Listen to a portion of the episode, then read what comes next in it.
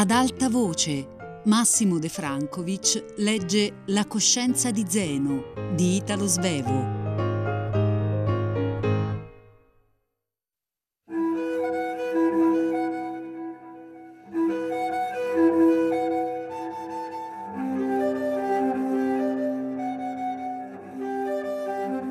Camminavo zoppicando, ma abbastanza disinvolto, vedendo che nessuno se ne accorgeva. Guardavo Ada e tentavo di dimenticare tutto il resto, compreso l'altro che ci accompagnava. In fondo io sono l'uomo del presente e non penso al futuro quando esso non offuschi il presente con ombre evidenti. Ada camminava fra noi due e aveva sulla faccia stereotipata un'espressione vaga di lietezza che arrivava quasi al sorriso. Quella lietezza mi pareva nuova. Per chi era quel sorriso? Non per me, che essa non vedeva da tanto tempo? Prestai orecchio a quello che si dicevano. Parlavano di spiritismo e appresi subito che Guido aveva introdotto in casa Malfenti il tavolo parlante. Ardevo dal desiderio di assicurarmi che il dolce sorriso che vagava sulle labbra di Ada fosse mio e saltai nell'argomento di cui parlavano improvvisando una storia di spiriti. Nessun poeta avrebbe potuto improvvisare a rime obbligate meglio di me.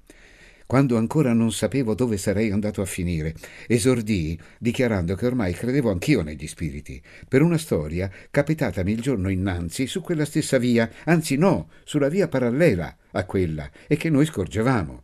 Poi dissi che anche Ada aveva conosciuto il professor Bertini, che era morto poco tempo prima a Firenze, ove s'era stabilito dopo il suo pensionamento. Seppimo della sua morte da una breve notizia su un giornale locale che io avevo dimenticata. Tant'è vero che quando pensavo al professor Bertini, io lo vedevo passeggiare per le cascine nel suo meritato riposo. Ora, il giorno innanzi, su un punto che precisai della via parallela a quella che stavamo percorrendo, fui accostato da un signore che mi conosceva e che io sapevo di conoscere. Aveva un'andatura curiosa, di donnetta, che si dimeni per facilitarsi il passo. Ah certo, poteva essere il Bertini, disse Ada ridendo. Il riso era mio. E incorato continuai. Sapevo di conoscerlo, ma non sapevo ricordarlo. Si parlò di politica. Era il Bertini, perché disse tante di quelle bestialità, con quella sua voce da pecora. Anche la sua voce! Ancora Ada rise, guardandomi ansiosamente per sentire la chiusa. Sì, avrebbe dovuto essere il Bertini dissi io, fingendo spavento da quel grande attore che in me è andato perduto. Mi strinse la mano per congedarsi e se ne andò ballonzonando. Lo seguì per qualche passo, cercando di raccapezzarmi, scopersi di aver parlato col Bertini solo quando l'ebbi perduto di vista. Col Bertini, che era morto da un anno. Poco dopo essa si fermò dinanzi al portone di casa sua. Stringendogli la mano, disse a Guido che lo aspettava quella sera. Poi, salutando anche me, mi disse che se non temevo di annoiarmi, andassi quella sera da loro a far ballare il tavolino. Non risposi né ringraziai. Dovevo analizzare quell'invito prima di accettarlo. Mi pareva avesse suonato come un atto di cortesia obbligata. Ecco, forse per me il giorno festivo si sarebbe chiuso con quell'incontro. Ma volli apparire cortese per lasciarmi aperte tutte le vie, anche quella di accettare quell'invito. Le domandai di Giovanni, col quale avevo da parlare. Ella mi rispose che l'avrei trovato nel suo ufficio, ove s'era recato per un affare urgente.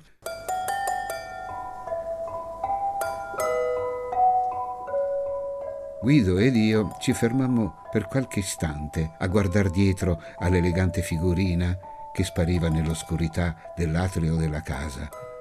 Non so quello che Guido abbia pensato in quel momento, in quanto a me mi sentivo infelicissimo.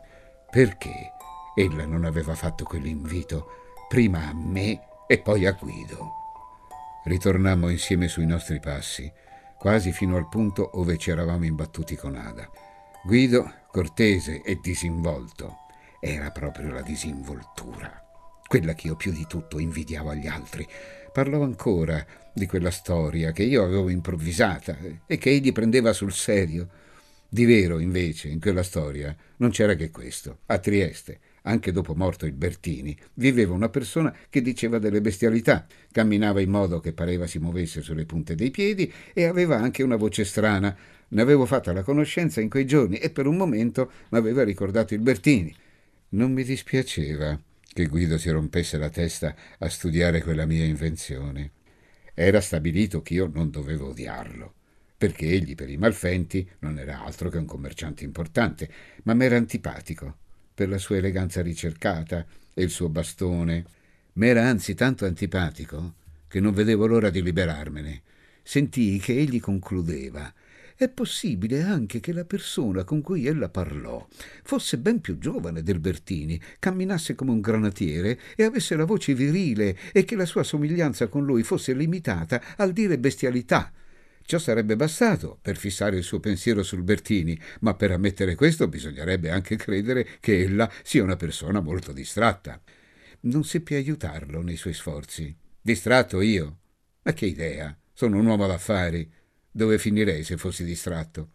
Poi pensai che perdevo il mio tempo. Volevo vedere Giovanni. Giacché avevo vista la figlia, avrei potuto vedere anche il padre, che era tanto meno importante. Dovevo far presto se volevo ancora trovarlo nel suo ufficio.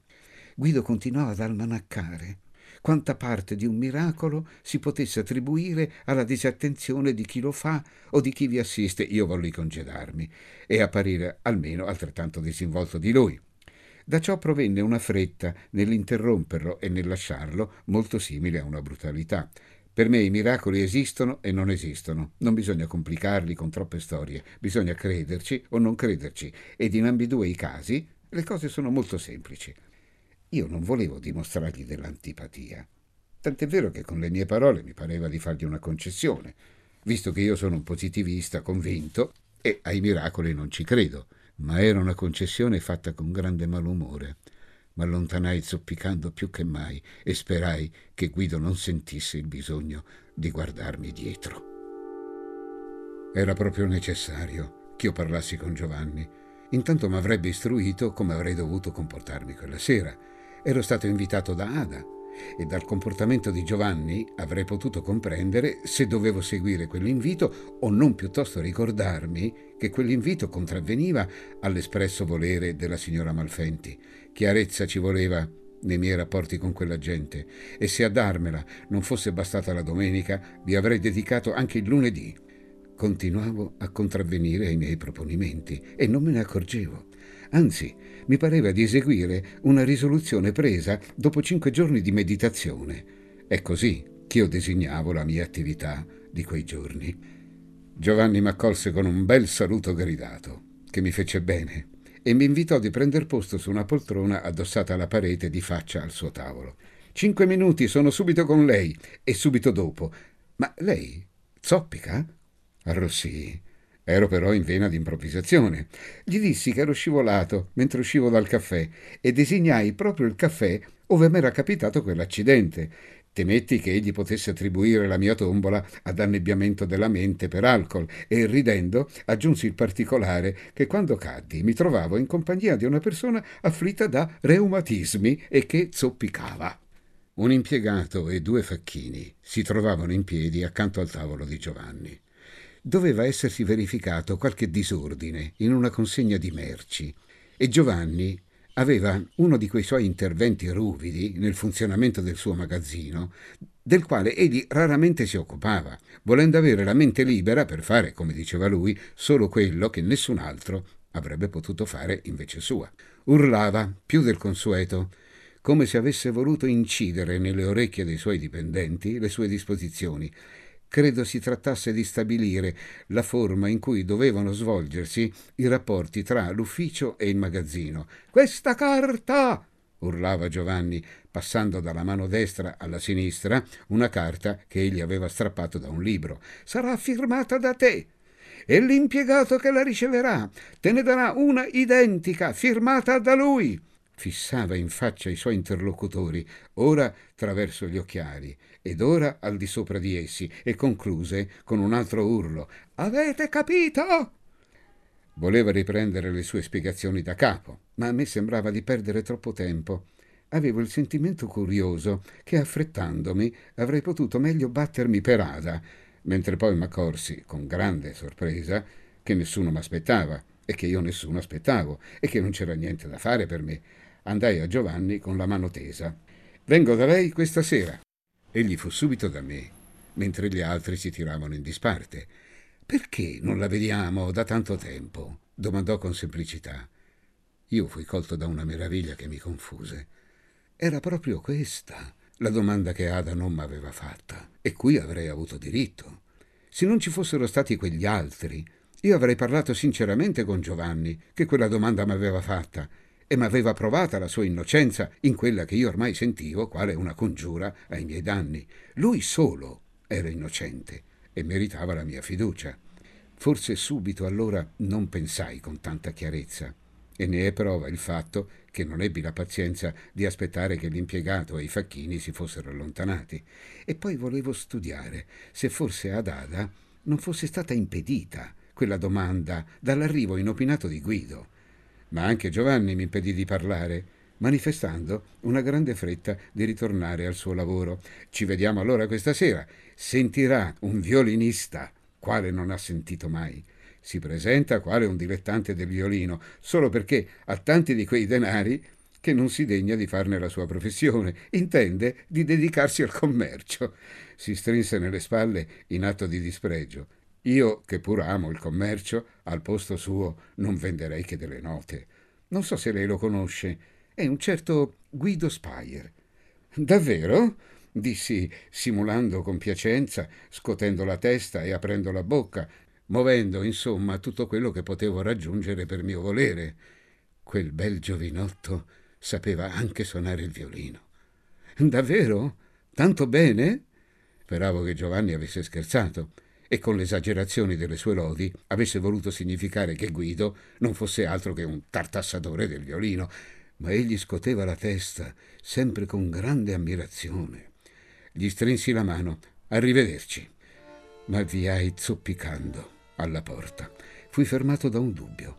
Forse avrei fatto meglio di non accettare quell'invito. Nel quale caso avrei dovuto prevenirne Giovanni. Mi volsi per ritornare a lui, ma allora m'accorsi che egli mi guardava con grande attenzione proteso per innanzi, per vedermi più da vicino.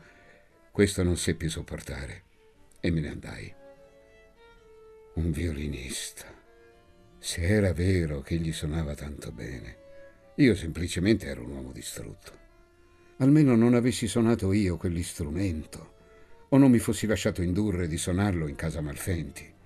Avevo portato il violino in quella casa non per conquistare col mio suono il cuore della gente, ma quale un pretesto per prolungarvi le mie visite. Ero stata una bestia. Avrei potuto usare di tanti altri pretesti meno compromettenti. Nessuno potrà dire che io mi abbandoni ad illusioni sul conto mio. So di avere un alto sentimento musicale e non è per affettazione che io ricerco la musica più complessa. Però il mio stesso alto sentimento musicale m'avverte e m'avvertì da anni che io mai arriverò a suonare in modo da dar piacere a chi m'ascolta. Se tuttavia continuo a suonare, lo faccio per la stessa ragione per cui continuo a curarmi. Io potrei suonare bene, se non fossi malato e corro dietro alla salute anche quando studio l'equilibrio sulle quattro corde. C'è una lieve paralisi nel mio organismo e sul violino si rivela intera e perciò più facilmente guaribile. Anche l'essere più basso, quando sa che cosa siano le terzine, le quartine o le sestine, sa passare dalle une alle altre con esattezza ritmica, come il suo occhio sa passare da un colore all'altro. Da me, invece, una di quelle figure, quando l'ho fatta, mi si appiccica e non me ne libero più, così che essa si intrufola nella figura seguente e la sforma. Per mettere al posto giusto le note, io devo battermi il tempo coi piedi e con la testa, ma addio disinvoltura, addio serenità, addio musica. La musica che proviene da un organismo equilibrato è lei stessa il tempo che essa crea ed esaurisce. Quando la farò così, sarò guarito. Per la prima volta pensai di abbandonare il campo, lasciare Trieste e andare altrove in cerca di svago. Non c'era più nulla da sperare. Ada era perduta per me, ne ero certo. Non sapevo io, forse, che essa avrebbe sposato un uomo dopo di averlo vagliato e pesato come se si fosse trattato di concedergli un'onorificenza accademica? Mi pareva ridicolo, perché veramente il violino fra esseri umani non avrebbe potuto contare nella scelta di un marito, ma ciò non mi salvava. Io sentivo l'importanza di quel suono, era decisiva, come dagli uccelli canori. Mi rintanai nel mio studio e il giorno festivo per gli altri non era ancora finito. Trassi il violino dalla busta, indeciso se mandarlo a pezzi o suonarlo. Poi lo provai come se avessi voluto dargli l'ultimo addio, e infine mi misi a studiare l'eterno Kreutzer. In quello stesso posto avevo fatto percorrere tanti di quei chilometri al mio arco che nel mio disorientamento mi rimisi a percorrerne macchinalmente degli altri. Tutti coloro che si dedicarono a quelle maledette quattro corde sanno come finché si viva isolati si creda che ogni piccolo sforzo apporti un corrispondente progresso se così non fosse, chi accetterebbe di sottoporsi a quei lavori forzati senza termine, come se si avesse avuta la disgrazia di ammazzare qualcuno? Dopo un po' di tempo, mi parve che la mia lotta con Guido non fosse definitivamente perduta. Chissà che forse non mi fosse concesso di intervenire fra Guido e Ada con un violino vittorioso.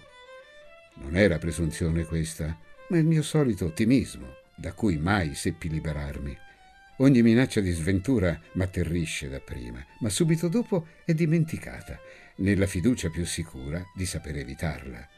Lì poi non occorreva che rendere più benevolo il mio giudizio sulle mie capacità di violinista. Nelle arti in genere si sa che il giudizio sicuro risulta dal confronto, che qui mancava. E poi il proprio violino, echeggia tanto vicino all'orecchio, che ha breve la via al cuore. Senza alcuna esitazione mi recai dai Melfenti. Avevo accettato l'invito ed oramai non potevo mancare.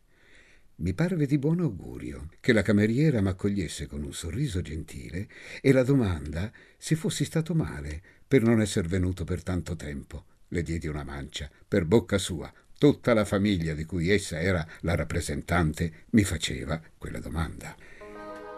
Essa mi condusse al salotto, che era immerso nell'oscurità più profonda. Arrivatovi dalla piena luce dell'anticamera, per un momento non vidi nulla e non osai muovermi.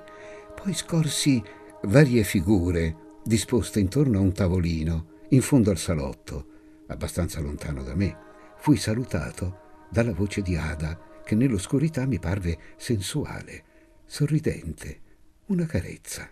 S'accomodi da quella parte e non turbi gli spiriti.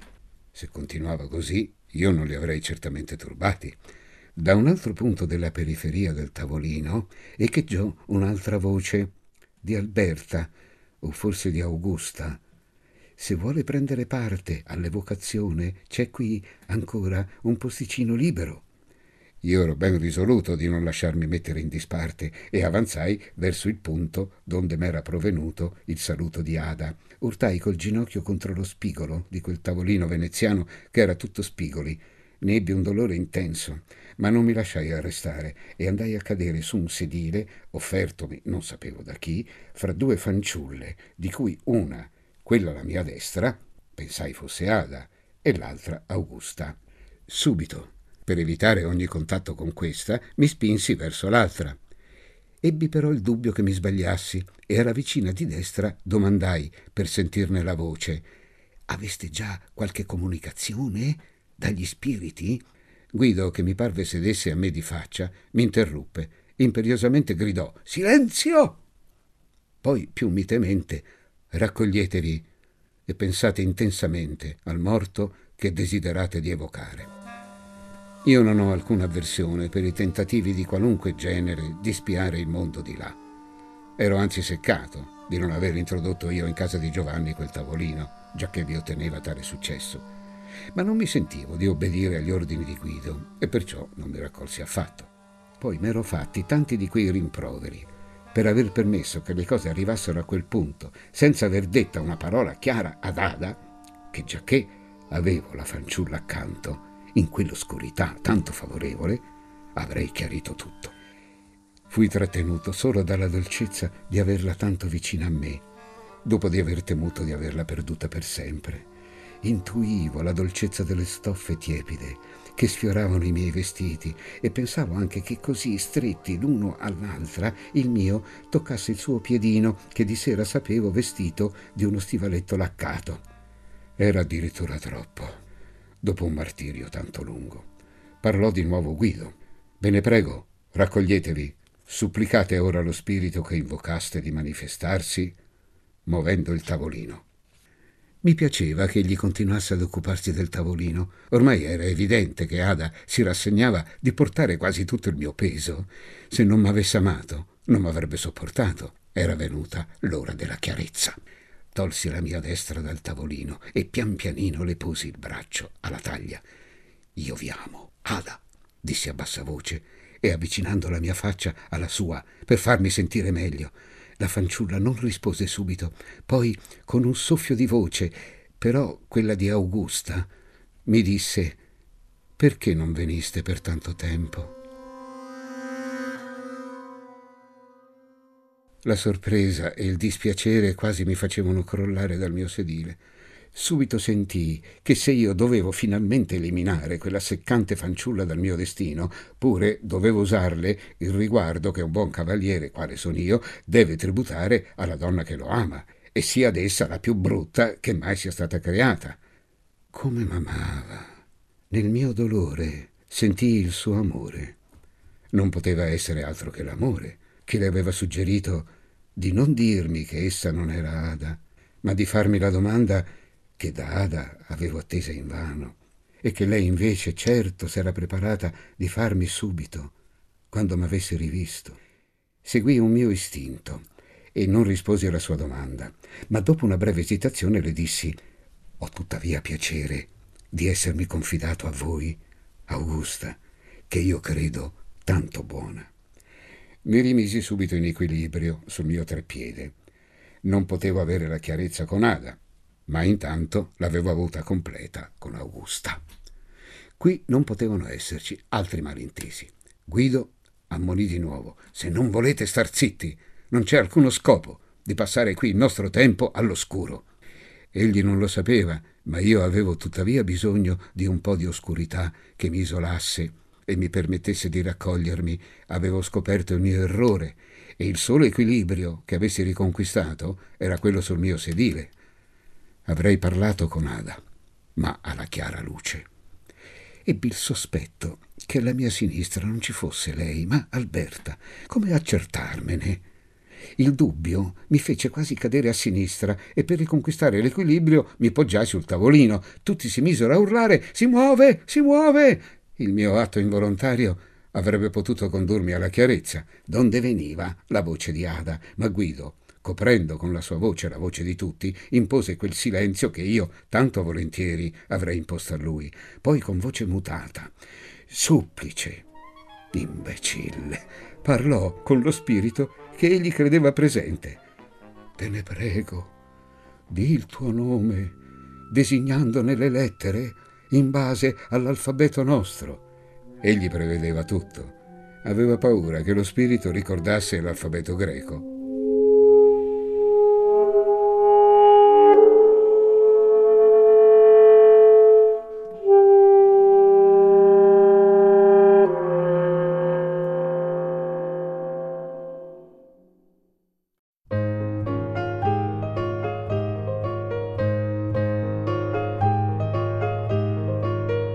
Massimo De Francovic ha letto La coscienza di Zeno di Italo Svevo, a cura di Fabiana Carobolante, Jacopo De Bertoldi, Lorenzo Pavolini e Chiara Valerio. Regia di Luigi Iavarone. Tutte le puntate sul sito e sulla app Rai Play Radio. Ad alta voce è un programma Rai Radio 3.